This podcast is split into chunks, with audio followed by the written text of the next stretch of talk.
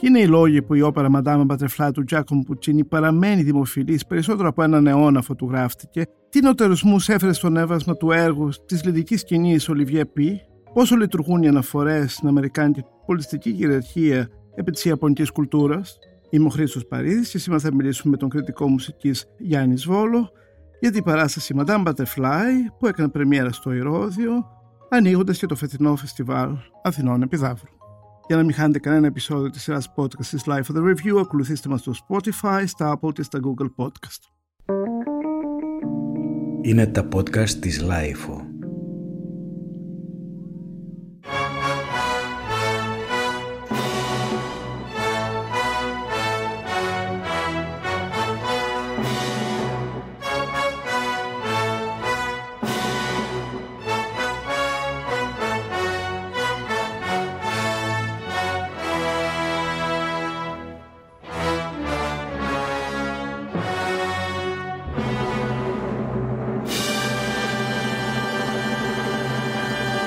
Γιάννη, γεια σου. Γεια σας. Ευχαριστώ που ανταποκρίθηκες σε αυτή την ε, πρόσκληση. Είσαι από τους ανθρώπους που αγαπάς την όπερα όσο λίγοι και ξέρουν το είδος και πάντα είναι πολύ ωραίο να μιλάει κανείς μαζί σου για όπερα γιατί κάνεις πολύ σοβαρές παρατηρήσεις και γι' αυτό σε κάλεσα σήμερα να μιλήσουμε για την πρεμιέρα της Madame Butterfly σε σκηνοθεσία διάσημου και σημαντικού Γάλλου σκηνοθέτη του θεάτρου και της όπερας βέβαια, Ολιβιέ Πι, στο Ηρώδιο την 5η 1η Ιουνίου. Ε, είναι και έναρξη τυπικά του Φεστιβάλ Αθηνών ε, Επιδαύρου. Πάντα ξεκινάει με λυρική.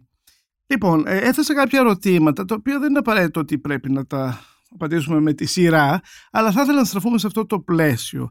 Ο κυρίαρχος νεοτερισμός που όλοι είδαμε μπαίνοντας στο Ηρώδιο είναι η τοποθέτηση της ορχήστρας σε αυτό που κλασικά θεωρούμε σκηνή του Ηρωδίου. Αυτό ήταν ε, αισθητικά εντυπωσιακό γιατί δεν το είχαμε ξαναδεί. Τουλάχιστον αν έχει ξανασυμβεί, νομίζω ότι έχει ξανασυμβεί άλλη μία φορά. Είχε συμβεί άλλη μία φορά επί Λαζαρίδη στην Κάρμεν που πάλι είχε χρησιμοποιήσει την ορχήστρα για την κίνηση των πρωταγωνιστών και είχε πάει την ορχήστρα του Ηρωδίου εννοώ και είχε πάει η ορχήστρα της Λυρικής από πίσω αν σκεφτώ ότι ο Στέφανος Λαζαρίδης ήταν ένας σκηνογράφος πάνω απ' όλα, άρα είναι το πρόβλημα που πάντα όλοι οι σκηνογράφοι αντιμετωπίζουν με το ηρώδιο, ότι είναι μια σκηνή, ένας χώρος πολύ μικρός, δεν χτίστηκε για υπερθέατο στην πραγματικότητα και πάντα προσπαθούν να βρουν λύσεις τι να κάνουν με αυτή την ε, σκηνή και που δεν έχει ιδιαίτερο βάθος και πώς θα τοποθετήσουν τη σκηνογραφία τους. Προφανώς και ο Στέφανος Λαζαρίδης είχε βρει μια σωστή λύση αυτή και το ίδιο έκανε ο Λιβιέ Πι με τον σκηνογράφο του, ο οποίος είναι και ο σταθερός του συνεργάτης, ο Πιέρ Αντρέ Βάιτς και το αποτέλεσμα εκ πρώτης ήταν ενδιαφέρον και έδινε μια ανανέωνε δηλαδή την αίσθηση που έχουμε πάντα από το Ηρώδιο. Εσένα καταρχάς τι νομίζεις, σου άρεσε αυτή η επιλογή; Την αποδέχτηκα σε μια ενδεχόμενη δυνατή επιλογή. Βασικά αυτό το οποίο γίνεται με αυτή την επιλογή είναι ότι έχουμε τους τραγουδιστές μπροστά και επειδή το Ηρώδιο είναι ένα ανοιχτό θέατρο και όταν η ορχήστρα μπροστά καλύπτει τις φωνές, φέρνοντας τους τραγουδιστές μπροστά και σπρώχνοντας την ορχήστρα πίσω, ακούμε τους τραγουδιστές πιο, πιο εύκολα. Τώρα, από εκεί και έπειτα ήταν και επιλογή, από ό,τι καταλαβαίνω, και επιλογή σκηνοθετική. Γιατί στην ουσία εξαφάνισε την ορχήστρα στην ουσία ήταν σαν να μην τη βλέπαμε και έφερε τη δράση μπροστά σε αυτό το στρογγυλό τερέν. Παρόλο που στην πραγματικότητα τη βλέπαμε την ορχήστρα, ήταν μπροστά μας, επικεντρωνόταν ε, το βλέμμα μας στην στρογγυλή σκηνή που ήταν πολύ πιο κοντά στο κοινό. Ακριβώς, μπροστά μπροστά. Άρα αυτό είναι ένα uh, συν της βραδιάς. Δεν θεωρώ ούτε συν ούτε πλήν. Θεωρώ ότι είναι κάτι διαφορετικό που λειτουργήσε με τους όρους που το αξιοποίησε ο σκηνοθέτης. Το γεγονός ότι ακούγεται πολύ πιο καθαρά η... Αυτό είναι οπωσδήποτε συν. Η γιατί όπερα, ναι. η όπερα είναι ναι. τραγούδι και πρέπει να την ακούμε καλά. Και ο ανοιχτός χώρος δεν βοηθάει ποτέ. Οπότε το ακρόαμα ήταν πιο, πιο ευκρινές, πιο ισορροπημένο. Αυτό βέβαια αναγκαστικά θα πρέπει λίγο να πούμε πέντε πράγματα για την σκηνογραφία. Δηλαδή η σκηνογραφία τους ανάγκασε να κάνουν μια μεγάλη γέφυρα πάνω από την ορχήστρα και φυσικά οι ερμηνευτές να ανεβοκατεβαίνουν αυτή τη γέφυρα με το κεντρικό, την κεντρική πίστα να το πούμε έτσι και μπορεί αυτό να δημιούργησε κάποια προβλήματα στο ρυθμό ίσως της παράστασης ή ακόμα και στο μπες των ερμηνευτών. Επειδή άκουσα κάποιον να το σχολιάζουν αρνητικά σκέφτηκα ότι με το δικό σου πιο έμπειρο μάτι ήθελα να, να μου πεις μια γνώμη και γι' αυτό. Δηλαδή, εσένα σε ενοχλούσε αυτό το, αυτές οι διαδρομές που βλέπαμε επί σκηνής; Θα έλεγα ότι περίμενα να αξιοποιηθεί όλη αυτή η πτάμενη πασαρέλα πιο πολύ. Κάτι να γίνεται εκεί πάνω εκτός από το ότι τρέχαν όλη αυτή τη διαδρομή. Πιθανότατα να είναι και αναφορά στις ε, πασαρέλες που έχει στο, στο Ιαπωνέζικο θέατρο, αλλά απλοποιημένη τέτοια αναφορά. Τίποτα άλλο. Από εκεί και έπειτα όλη η, η δράση με τους βασικούς πρωταγωνιστές, δηλαδή αυτό που βλέπουμε βάσει του λιμπρέτου και της μουσικής, ήταν μπροστά. Ο Ολιβιέ Επί επέλεξε να βάλει ένα σαφές πολιτικό πλαίσιο στο το έργο γιατί φαντάζομαι ότι έκρινε ότι Καταρχάς, νομίζω ότι είναι ο ίδιος ένας πολιτικός Ακριβώς, πρόσωπος ναι. και πάντα τον ενδιαφέρει ε, και η εποχή μας και να σχολιάσει τα γεγονότα που πλαισιώνουν τη ζωή μας, στο δυτικό κόσμο και παγκοσμίως ενδεχομένως. Άρα θα το έκανε έτσι κι αλλιώς. Αλλά πόσο μάλλον όταν έχεις ένα, ένα έργο τόσο παλιό, ένα ερωτικό δράμα το οποίο γράφηκε το 1904 και στις μέρες μας ναι, δεν θα γινόντουσαν τα πράγματα έτσι. Όχι, σίγουρα. Είναι κάπως απίθανο να είχαν συμβεί έτσι. Και επέλεξε να κάνει ένα, μια αλληγορία πως η ισχυρή Αμερική, αυτή η υπερελιστική ας το πούμε δύναμη, τα δεινά που μπορεί να επιφέρει σε μια χώρα σαν την Ιαπωνία. Η πρώτη πράξη κυριαρχείται από όλα τα διάσημα brands της αμερικανικής ε, κουλτούρας από Levis και Coca-Cola και, Coca-Cola και, και McDonald's μέχρι το Facebook. Ναι. Άρα φτάνει μέχρι το σήμερα. Και αυτό δεν έχει να κάνει με τη δράση, είναι συμβολικά όλα αυτά. Είναι περισσότερο τόπι ιδεολογικό κοσμοαντίληψης παρά σκηνικό αυτό καθεαυτό. Ναι.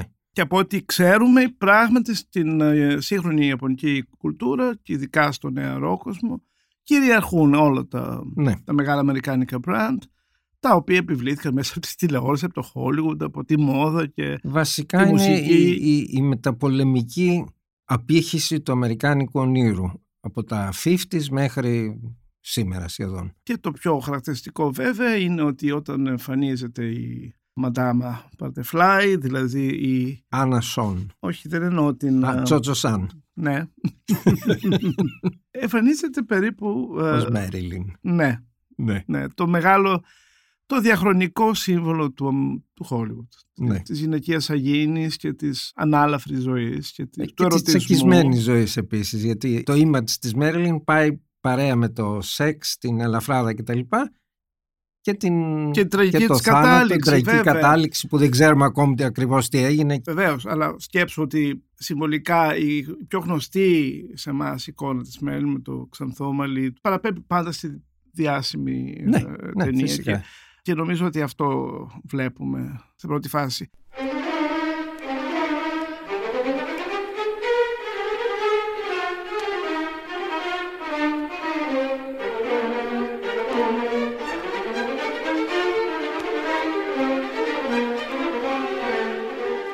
Να πιάσουμε τα μουσικά μέρη. Τι λες, δηλαδή εσένα τα βλέπεις μια παράσταση πιο πολύ αυτό δεν σε αγγίζει; Ανάλογα. Μουσικά ήταν μια πάρα πολύ ωραία παράσταση, μα πάρα πολύ ωραία και σκηνοθετικά μια ενδιαφέρουσα παράσταση. Από ό,τι κατάλαβα και από ό,τι έχω ακούσει με, από δεύτερο, από τρίτο χέρι σχόλια κτλ.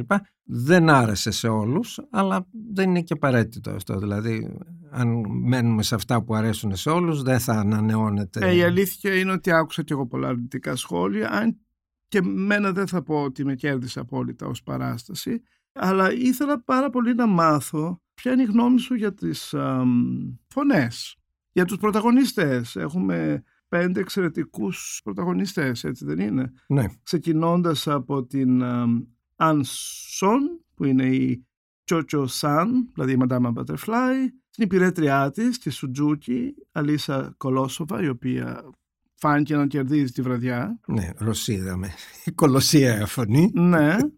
Τον ε, Πίνκερτον, υποπλήρχο του ναυτικού, του οποίου θύμα πέφτει η Τσότσο Σαν, τον οποίο τον ερμήνευσε ο Ανδρέα Καρέ. Ιταλός. Ιταλός τραγουδιστής. Έχουμε τον ε, Σάρμπλες, τον πρόξενο των ΗΠΑ στον Αγκασάκη, που τον ερμηνεύει Διονύσης Σούρμπης. Αναγκαστικά είπα τον Αγκασάκη και πρέπει να πούμε οπωσδήποτε τους συμβολισμούς στους οποίους αναφέρεται ο, ο Ολιβιέ. Ναι. Έχουμε Γκόρο, που είναι ένας ε, προξενητής τύπου. Προξενητής. Ερμηνεύει ο Γιάννης Καλύβας. Ο θείος της Τσότσο Σαν, ο οποίος είναι σιερωμένος. Ο Χάρης Ανδριανός. Η πρωταγωνίστρια, η κορεάτης Εανασόν, αυτή είχε το χάρισμα ότι καταρχήν της διάλεξε, ο, τη διάλεξε ο Πι διότι ήθελε ασιάτισα πρωταγωνίστρια. Τα εξηγεί πολύ ωραία στη συνέντευξη που έχει μέσα στο πρόγραμμα. Δεν... Ναι, έχει να κάνει με την εποχή μας που όλα πρέπει να είναι απόλυτα πολιτικά ορθά. Δεν είναι μόνο αυτό, είναι ότι και η συνθήκη της, ε, της Madame Butterfly είναι ότι είναι ασιάτισα. Θέλω να πω και εδώ που τα λέμε στις μέρες μας δεν υπάρχει κανένα πρόβλημα. Το, η όπερα είναι μια διεθνής αρένα. Ναι. Καλλιτέχνες από όλο τον κόσμο ταξιδεύουν και ερμηνεύουν. Ναι, ισχύει αυτό. Απλά κάποια πράγματα μπορεί να φανούν περίεργα. Δηλαδή, τη Madame Butterfly την τραγουδούσε μια μαύρη τραγουδίστρια. Ναι, αυτό θα ήταν πολύ... Ήταν, θέλω να πω, μια συνεχής έκδηλη όχληση, ε, ε, ένα, ε, εκτός ένα αν, περίεργο. Εκτός αν έκανε αυτό που κάνουν πάρα πολλοί Έλληνες συνοθέτες. Στην τραγωδία, την ελληνική, να τους αλλάξουν τα φώτα, δηλαδή να την ναι. έβαζε στην Αφρική.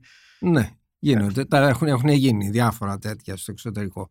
Είχε την νεανική παρουσία που προϋποθέτει ο ρόλος, είτε η Butterfly είναι 15 χρονών. Είχε πολύ ωραία φωνή, υγιή φωνή, είχε όλες τις νότες Επίσης είχε μια αισθητική τραγουδιού α, σύγχρονη. Γιατί η Madame Butterfly επειδή επί 100 και πλέον, πλέον χρόνια ήταν ένα αδιάλειπτα δημοφιλές έργο έχει κάπως καταπλακωθεί από προηγούμενες ε, ερμηνείες που το κάνουν πολύ μελοδραματικό, που το κάνουν κάμπ, που τα, γίνονται όλα πολύ παραξικάρδια, πολύ μελό. Και όλο αυτό είναι μια διαδοχή από έξι και από συνήθειες που κάποια στιγμή κολλάνε πάνω στο ρόλο και είναι δύσκολο να τον δούμε χωρίς αυτό. Αυτή τα προσπέρασε όλα αυτά, δεν είχε ούτε το κάμπ στοιχείο ούτε την υπερβολή, υποστήριξε την αλήθεια του ρόλου και φωνητικά και σκηνικά πολύ καλύτερα. Και αυτό ήταν απολύτως ευπρόσδεκτο. Και επίσης τέριαξε ιδανικά με την άποψη του Τουπί, ο οποίος την έβαλε απέναντι στον Ιταλό τον οποίο έφτιαξε ένα ρόλο τελείως ε, μπρούτο, απεικιοκράτη, φαλοκράτη κτλ. Και, και αυτή η αντιπαράθεση, το εύθραυστο, το ευαίσθητο με το μπρούτο του Πίνκετον ε, λειτουργήσε εξαιρετικά επί σκηνής. Το ένιωσε σε σημείο που κλωτσούσε το στομάχι σου κάποια στιγμή. Ε, ήταν, ήταν υποκριτικά πάρα πολύ καλή. Ήταν, ήταν πολύ να, ωραίο αυτό. Να, να. Οι υπόλοιποι ρόλοι ήταν πάρα πολύ καλοί. Ήταν γενικώς υψηλού επίπεδου όλη η διανομή. Δεν υπήρχε κανείς στον οποίο αισθανόσουν ότι γίνονται εκπτώσεις, ας πούμε. Οπότε να μιλήσουμε λίγο για το ίδιο το ανέβασμα. Να συμπληρώσω επίσης ότι ναι. ήταν εξαιρετική η ορχήστρα. Μάλιστα. Δηλαδή η δουλειά που έκανε ο Χριστόπουλος με την ορχήστρα που στην ουσία φρόντισε το ορχιστρικό παίξιμο σαν να είναι συμφωνικό παίξιμο. Πολύ ε, sharp, πολύ ακριβές, πολύ ε, τσιτωμένο, καθαρό με πολύ προσεγμένες δυναμικές. Το αποτέλεσμα ήταν μια ανάγνωση, ε, ένα ακρόαμα φρεσκαρισμένο, ανανεωμένο, το οποίο είναι πάρα πολύ ευπρόσδεκτο σε έργα που τα έχουμε ακούσει εκατοντάδες χιλιάδες φορές ξανά και ξανά και ξανά. Εσύ ο ίδιος αναφέρεσαι πάντα σε κάποια σπουδαία ηχογράφηση; Όχι, Όχι υπάρχουν αναρρύθμιτες ε, ηχογραφήσεις. Έχω πάρει απο, αποστάσεις από τις ηχογραφίες παρότι εμείς στην Ελλάδα εδώ πέρα εκ των πραγμάτων γνωρίζουμε τα έργα μέσω ηχογραφήσεων και όταν πάμε να ακούσουμε κάτι ζωντανό λέμε «Α, δεν είναι όπως το άκουσα εκεί, α, δεν είναι αυτό, δεν είναι εκείνο». Αυτό είναι ένα λάθος, απλά μας εμποδίζει να απολαύσουμε αυτό το οποίο ακούμε ζωντανά επί τόπου. Ωραία. Επειδή όμως ήταν παράσταση, ας μιλήσουμε ναι. για το οπτικό κομμάτι. Ναι. Το οποίο είχε παράξενα στοιχεία τα οποία κλωτσούσαν συχνά. Πρέπει να μου εξηγήσεις καταρχάς η χοροδία τι ακριβώς εκπροσωπεί στην πλοκή; Η χοροδία είναι οι συγγενείς της, ε, της Butterfly που υποτίθεται ότι έρχονται για το γάμο. Αυτό, Αυτό. ακριβώς κατάλαβα. Και εγώ και μου έκανε εντύπωση ότι ήταν απόλυτα δυτικοπρεπή τιμένη. Γιατί; Στο πλαίσιο της ε, προσέγγισης της, του πώς είδε την Butterfly, ο όπου το σχόλιο είναι το πόσο η μεταπολεμική ε, ιαπωνική κοινωνία των 50s κυριολεκτικά απέβαλε όλα τα, τα παραδοσιακά της στοιχεία και, και έσπευσε να, να αμερικανοποιηθεί, να δυτικοποιηθεί. Ναι, παρόλα αυτά τι κατηγορούν για την επιλογή της να παντρευτεί τον Πίκερτον. Ναι. Δηλαδή, τι, κατηγορούν ότι υποστρέφεται την πίστη της και τις παραδόσεις της. Αυτό δεν κάνει μια αντίφαση σκηνοθετικά. Ναι, θα έλεγα γιατί αυτό, το οποίο λες αυτή τη στιγμή είναι αυτό που είναι εγγεγραμμένο στο λιμπρέτο και στη μουσική και αυτό που είδαμε είναι του σκηνοθέτη. Ναι. Αλλά η, η βασική προσέγγιση του Πι ήταν αυτή, δηλαδή το πώς αυτή η συνάντηση της ε, πανίσχυρης αμερικανικής κουλτούρας του, του αμερικανικού ονείρου έτσι όπως προβάλλεται ε, ενεργητικά και παθητικά επί της ιτημένης Ιαπωνίας δημιουργεί αυτό το κρασάρισμα, αυτή την συντριβή είτε ε, με τους Ιαπωνέζους να ασπάζονται την, να, να προσπαθούν να μεταμορφωθούν σε Αμερικανούς είτε στη συνέχεια με τα δεινά που προκαλεί η, η έκπτωση της ε, λειτουργίας του παραδοσιακού Και βέβαια είναι σαφές ότι η Madame Butterfly θέλει να γίνει Αμερικανίδο. Δηλαδή πιστεύει Α... μάλιστα ότι έγινε, ότι ναι, παντρεύει ένα Αμερικανό πολίτη. Είναι πραγματική σύζυγος, ασπάζεται το χριστιανισμό, όλα. Ναι. Και μετά αρχίζει η τραγωδία βέβαια, γιατί κομμάτι-κομμάτι όλο αυτό καταραίει και αποδομείται. Ένα από το χαρακτηριστικό κοινοθετικό έβριμα είναι οι, αυτοί οι επτά άντρες. Οι οποίοι μάλιστα, αν και εμφανίζονται από την πρώτη στιγμή, έτσι, έτσι ξεκινάει. Ναι, όταν ανοίγει τη βαλίτσα και μιλάει για το παρελθόν Όχι... βγαίνει ο πρώτος από μέσα. Ναι, αλλά δεν μιλάω γι' αυτό. Ο πρώτο, η, πρώτη, πρώτη, η πρώτη πρώτη σκηνή είναι να κυνηγάνε την Σουτζούκι. Οι ναύτες. Είναι ναύτες; Ναι, ναύτες του Αμερικανικού στόλου. Είναι οι ίδιοι βέβαια ναι, χορευτές, οι οποίοι αργότερα. Είναι ναι, ναι. δύο άλλους χαρακτήρες. Λοιπόν, και έχουμε την περίφημη σκηνή με τη βαλίτσα. Από όπου εμφανίζονται το παρελθόν. Ναι, η βαλίτσα είναι η αποσκευή που φέρνει η Butterfly στο γάμο της με τον Pinkerton. Η αποσκευή που φέρνει από την προηγούμενη ζωή της. Μεταφορικά είναι το παρελθόν της, οι, οι πεπιθήσεις της, η σχέση της με τον τόπο της. Και βέβαια οι μνήμες του πατέρα του που είχε αναγκαστεί να κάνει χαρακτήρι κλπ. κλπ. Γι' αυτό όταν ανοίγει τη βαλίτσα αρχίζουν και βγαίνουν από μέσα αυτοί οι χαρακτήρες. Ωραία, πώς σου φάνηκε σε αυτό το έβριμα; Ενώ αυτοί οι άντρες οι οποίοι είναι βαμμένοι λευκοί παραπέμπουν προφανώς το μπούτο και παίζουν ε, συνοθετικά ένα σημαντικό ρόλο. ρόλο. Ναι, τους βλέπουμε πολύ συχνά. Νομίζω ότι αυτό είναι ο τρόπος με τον οποίο ο Πι θέλησε να, να οπτικοποιήσει το εσωτερικό της Butterfly, το τι συμβαίνει μέσα της. Δηλαδή, καταρχήν πρέπει να, να πούμε ότι το Μπούτο δημιουργήθηκε στην Ιαπωνία τέλη της δεκαετίας του 50 και είναι ένα είδος χορού το οποίο, στο οποίο μάλλον βρήκαν έκφραση όλα τα τραυματικά συναισθήματα της ιτημένης Ιαπωνίας κλπ. κλπ, κλπ ο οποίος χρησιμοποιεί αυτή την εικονογραφία και αυτή την χορογραφία, όχι αυθεντικό μπούτο, κάτι που θυμίζει τον μπούτο βέβαια, για να μας δείξει τι συμβαίνει στον ψυχισμό της Butterfly ως προς τον ακροτηριασμό, τον ψυχικό. Όταν κόβει από, το, από τους δικούς της και από τον κόσμο της, αρχίζει μια διαδικασία τραύματος, στρέβλωσης, καταστροφής κλπ. κλπ πόσο λειτουργούσαν σκηνοθετικά, τι νομίζεις; Γιατί ε, νομίζω ότι... Εάν κάποιος δεν αναγνώριζε αμέσως περί τίνος πρόκειται, απλά ξενίζουν. Δηλαδή άκουσα κάποιος που είπε τι είναι αυτοί οι αλευρωμένοι που βγαίνουν για χώρα; ναι, καλά, αυτό είναι το άλλο άκρο. Ναι, εκεί που ενοχλεί πάρα πολύ είναι στο Ιντερμέδιο. Ε, αυτό το Ιντερμέδιο είναι ένα, είναι ένα προβληματικά σημείο στην Butterfly γιατί στην ουσία και στις παραδοσιακές παραστάσεις είναι ένα Ιντερμέδιο το οποίο κρατάει αρκετή ώρα και δεν συμβαίνει τίποτα. Οπότε είπε ο Πι ότι πρέπει Οπότε να... είπε ο Πι αυτό το οποίο συμβαίνει σε αυτό το, το Ιντερμέδιο, αυτό που αφηγείται ο Πι είναι η, μια παράσταση πόνου. Το τι συμβαίνει, το, το, η οδύνη της προσμονής, η οδύνη της βαθμιάς συνειδητοποίησης. Η Butterfly περιμένει, πιστεύει, αλλά ταυτόχρονα μέσα της διαισθάνεται τι έρχεται.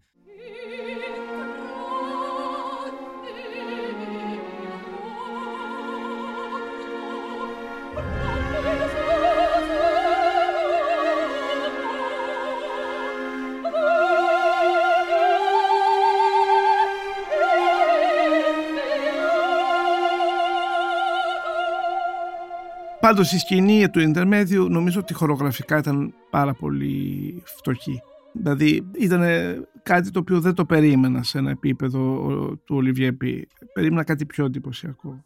Κάτι πιο ολοκληρωμένο, κάτι πιο... Δεν ήταν μια καλή στιγμή της ε, παράστασης. Κάτι με. Ήταν από τα απογοητευτικά ε, στοιχεία Ήταν από τα στοιχεία που δεν σε βοηθούσαν να, να, να κλωτσούσαν και με τη μουσική. Γιατί πρέπει να θυμόμαστε ότι η μουσική είναι, παραμένει η μουσική του Πουτσίνη, είναι η μουσική του 1904 που είναι μελωδική, είναι, είναι μελό και λίγο και το, το μπούτο είναι κάτι τελείως αντίθετο. Είναι βίαιο, είναι στρεβλωμένο, είναι στεγνό, είναι, είναι όλα αυτά. Και είχαμε ένα πράγμα που δεν έδαινε. Μα θεωρείς ότι ήταν μπούτο αυτή η χορογραφία; Εμένα μου, θύ, μου θύμισε μοτίβα από αμερικάνικο musical. Εγώ το αναγνώρισα κατευθείαν ως, μπούτο. μπούτο. Έχουμε δει και μπούτο και, στην, mm-hmm, και στο mm Ηρώδιο πολύ παλιά. Ναι. Ναι. Αυθεντικό μπούτο. Όχι, το καταλαβαίνω αυτό, αλλά νομίζω ότι υπήρχαν και κάποιες, ε, κάποια μοτίβα τα οποία παραπέμπαν σε κάτι. Είναι οι απροσδόκητες δράσεις ναι. των συνειρμών. Το τι έχει ο καθένας μέσα του προγραμματίζει ένα πράγμα ο σκηνοθέτης, αλλά επειδή ο Α ή ο Β κροατή θέτης μπορεί να έχει κάτι άλλο, τελικά μπορεί όλο αυτό να, να ντεραπάρει και να πάει αλλού. Αυτό είναι ένα λοιπόν, κίνδυνος που Να αναφερθούμε λιγάκι στο γεγονός ότι αυτό ε, λαμβάνει χώρα στο Ναγκασάκι και ο, φυσικά όπως λέει και ο Πι στην περίφημη συνέντευξη που έδωσε στην uh, Μαρία Κατσουνάκη και είναι μέρος του προγράμματος φυσικά και δεν είχε προφητεύσει ο Πουτσίν τι θα ε, συμβεί στον Αγκασάκη αλλά αυτός φρόντισε να μας uh, το υπενθυμίσει με τεράστια πανό μέρος τους σκηνικού με όλη την περίφημη το μανιτάρι και την καταστροφή ε, πολύ ενδιαφέρον οπτικά και λες τώρα πού ακριβώς κολλάει με το... Ήταν μια συμβολική αναφορά στην καταστροφή. Ναι. Η καταστροφή της Butterfly ως, ε, με τον ημίο ως παραλληλισμός προς την καταστροφή της... Δηλαδή ότι ο Αμερικανικός υπεραλισμός μπαίνει στο σώμα σου, μπαίνει στη χώρα σου. Και τα ισοπεδώνει όλα. Ναι. Και μετά μένεις εσύ με άδεια χέρια και οδηγείσαι σε αυτοκτονία. Γιατί βασικά αυτή είναι η, τα μαθηματικά της τραγωδίας. Άλλωστε Πουτσίνη την Butterfly τη λέει μια ιαπωνική τραγωδία. Δεν τη λέει ούτε όπερα ούτε μελόδραμα. Είναι ένας μηχανισμός τραγωδίας ο οποίος ε, λειτουργεί μέχρι ναι, το τέλος. και από ό,τι πληροφορούμε πάλι από το πρόγραμμα συνέβαλε πάρα πολύ η σύζυγος του πρέσβη της Ιαπωνίας στη Ρώμη. Ναι, υπάρχει μια ολόκληρη ιστορία. Ναι, τον βοήθησε πάρα πολύ για να τον ε, φωτίσει όσον αφορά την ζωή στην Ιαπωνία. Μα έχει και ακούσματα Ιαπωνέζικους ήχους και ορχιστρικούς και μελωδικούς το έργο και βέβαια έχει όλη αυτή την, την αναπαράσταση της ε, στοιχείων της Ιαπωνικής ε, κουλτούρας. Ναι, πολύ ωραίο είναι και η ιδέα με το σπιτάκι. Ναι. Με τη μακέτα που είναι και πάρα πολύ ε, παραπέμπει σε Ιαπωνέζικο θέατρο και είναι μια πολύ έξυπνη λύση στο να μην κάνει ένα νατουραλιστικό σκηνικό αλλά να μας δείξει το σκηνικό ως ε, ιδέα. Ως, ε... Ε, ούτως ή άλλως η παράστασή του δεν έκανε αναπαράσταση φυσικών χώρων. Ήταν όλοι ένας, ένας τόπος. Ναι, βεβαίως. Δεν, δεν ναι. υπήρχε ούτε σπιτάκι, ούτε ναγκασάκι, ούτε πουλάκια, ούτε ανθισμένες κερασιές, ούτε καν δηλαδή και τα κουστούμια ήταν άλλοτε πηγαίνανε σε κάποιες αναφορές, άλλο ήταν τελείως αφαιρετικά. Οι πιο πολλές αναφορές θα ακούσουν νομίζω της αμερικανικής ε, ναι, ε, πιο πολύ ήταν εκεί. Ε, ζωής των 50 κυρίως. Ναι, και μετά. τα, τα αμερικάνικα 50 για να ναι. υπογραμμίσει το σημείο του. Το... Τη περίοδο που η, η Ιαπωνία ήταν κάτω από την Ακριβώς. αμερικανική κατοχή αμέσως μετά το πόλεμο. Ακριβώς. Το 52 είναι ενδεχομένως. Εν πάση το θέμα είναι ότι σαφέστατα ότι η αμερικανική κουλτούρα εισβάλλει δραματικά στην μεγάλη ιαπωνική παράδοση. Και όχι μόνο. Και όχι μόνο. Και όχι μόνο και εμείς εδώ το, ναι. το ζήσαμε. Ο κινηματογράφος. Στο Hollywood. Αυτό ναι. έφερε την αμερικάνικη κουλτούρα, τον αμερικάνικο τρόπο ζωής παντού. Και πόσο μάλλον σε μια χώρα σαν η Ιαπωνία που βέβαια και λόγω τεχνολογίας εξακολουθεί να έχει μια ισχυρή σχέση με την Αμερική τη σύγχρονη. Ε, εσύ λες ότι αυτό που το οποίο το σκηνοθέτησε ειδικά για τη λυρική όλη ναι, και νομίζω ότι είναι και η πρώτη όπερα που τσίνει που σκηνοθετεί. και νομίζω και ίσως είναι και η πρώτη φορά που συνοθετεί σε ανοιχτό χώρο. Μάλλον. Νομίζω το λέει στη συνέντευξη ναι, ναι. α, του προγράμματος. Πολλές πρωτιές για τη λυρική μαζί. Αναρωτιέμαι αν αυτή η σκηνοθεσία θα μπορούσε να περάσει σε μια μεγάλη όπερα της Ευρώπης. Νομίζω ναι. Νομίζω- Δεν, δεν έκανε κάτι που το προσάρμοσε ειδικά για μας τους Έλληνες. Ναι, Παρότι ο ίδιος λέει ότι παρότι είναι Γάλλος αισθάνεται πιο πολύ μεσογειακός και επειδή έχει και καταγωγή από, από τις γιαγιάδες του από Ιταλία και από Ισπανία και γεννήθηκε στην Αλγερία κλπ. ναι. Λέει ότι αισθάνεται πιο πολύ μεσογειακός. Αλλά νομίζω ότι είναι μια παράσταση η οποία θα μπορούσε μια χαρά να, Να σταθεί, πα- να σταθεί σε οποιοδήποτε σε- μεγάλο κέντρο. Μμμ. Προσαρμοσμένη βέβαια για, κλειστό, για μεγάλο κλειστό θέατρο. δεν- Ε, νομίζω ότι εκεί θα ήταν μια άλλη σκηνογραφία. Εκεί θα ήταν μια άλλη γιατί ούτως ή άλλως θα ήταν η ορχήστρα στην Τάφρο μέσα. Ναι. Αλλά η, η ιδέα τέλος πάντων, η, η βασική μια χαρά θα μπορούσε να σταθεί ε, οπουδήποτε. Και ενδεχομένως πολλά από πειράματα, από τους νοτορισμού που έφερε εδώ πέρα, να τους τσέκαρε. Σε μια επανάληψη μιας σκηνοθεσίας του της Madame Butterfly να τα πάει και λίγο παραπέρα ή να τα αφαιρέσει. Πιθανόν.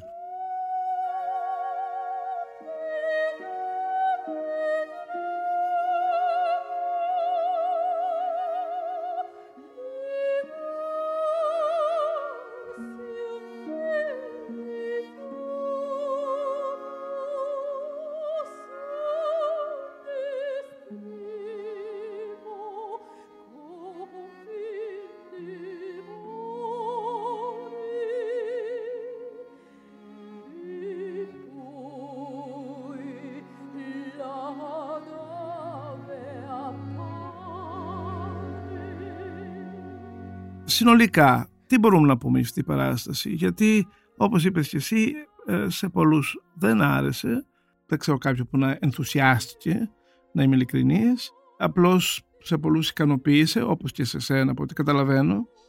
Εμένα μου αρέσουν οι παραστάσεις που με βάζουν να σκεφτώ. Παραστάσεις που ξεβολεύουν.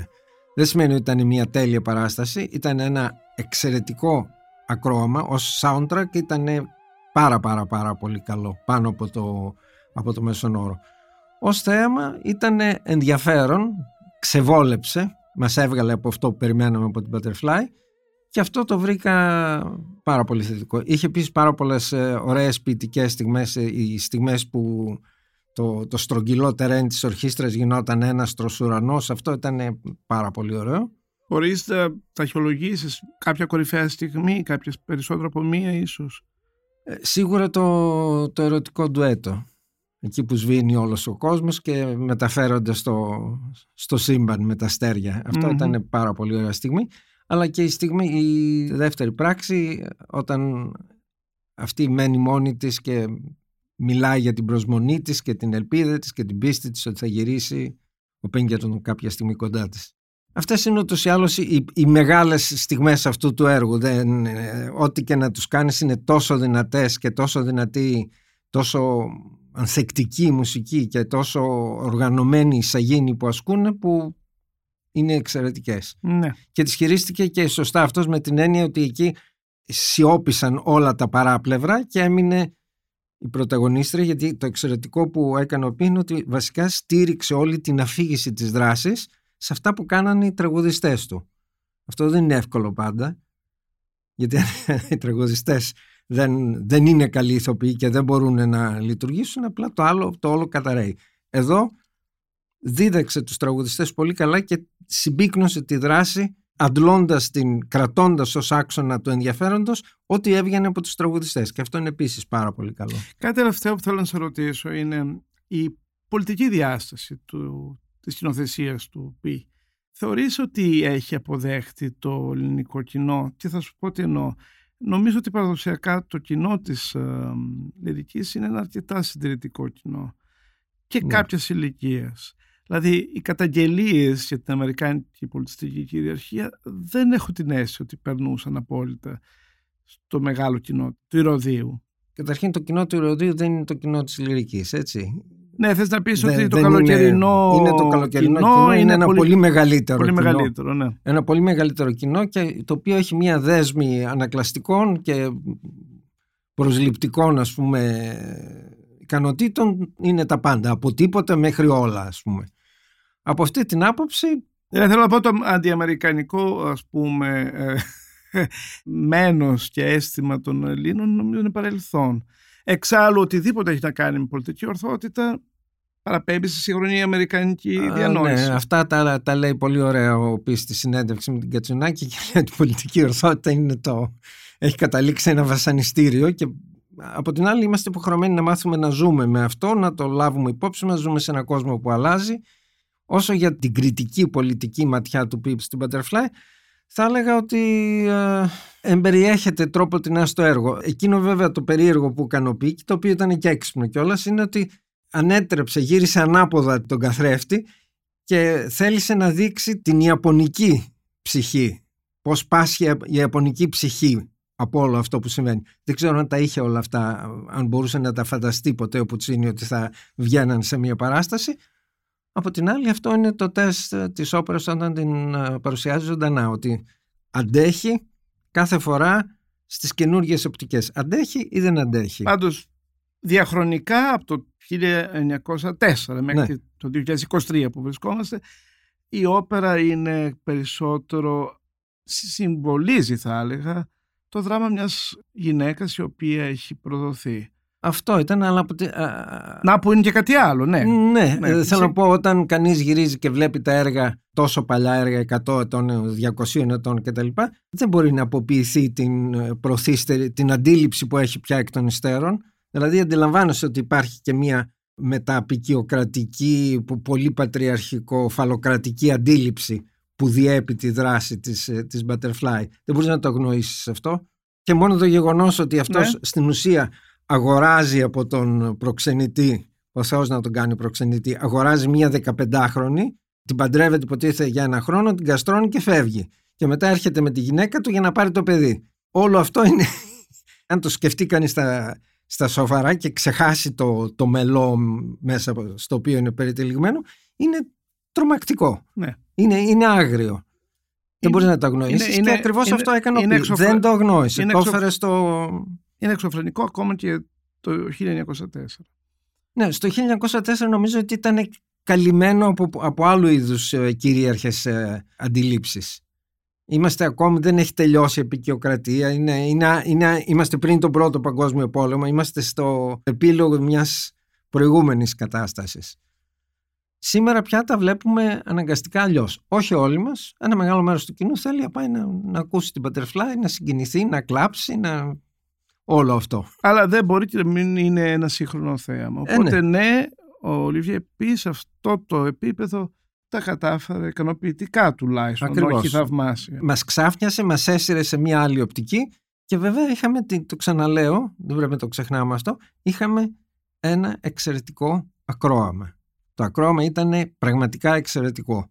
Άρα ένα εξαιρετικό ακρόαμα με μια σκηνοθεσία που στην ουσία γδέρνει το έργο σε κάνει να σκεφτείς και να συγκινηθείς διαφορετικά. Ωραία λοιπόν, θα συνεχίσει να παίζεται και νομίζω ότι το αθηναϊκό κοινό ή το διεθνές κοινό που βγαίνει στο Ηρώδη το καλοκαίρι θα δει μια ενδιαφέρουσα Madame Butterfly του 2023. Ακριβώς.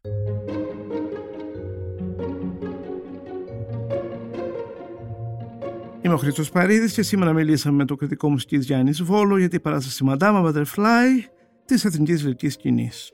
Για να μην χάνετε κανένα επεισόδιο της σειράς podcast της Life of the Review, ακολουθήστε μας στο Spotify, στα Apple και στα Google Podcast. Ηχοληψία, επεξεργασία και επιμέλεια, Γιώργος Ντακοβάνος και Μερόπη Κοκκίνη. Ήταν μια παραγωγή της Lifeo. Είναι τα podcast της Lifeo.